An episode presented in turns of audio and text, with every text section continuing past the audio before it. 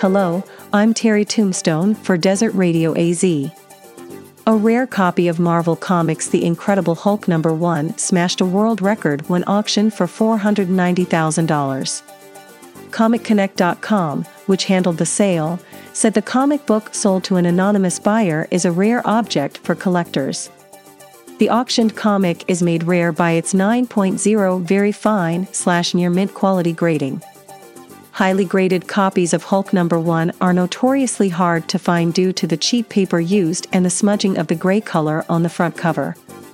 The COO of Comic Connect said that there are only seven copies of the same issue known to exist with higher ratings. It is scarce to find one offered for sale and represents the highest price ever paid for a copy of The Incredible Hulk number 1.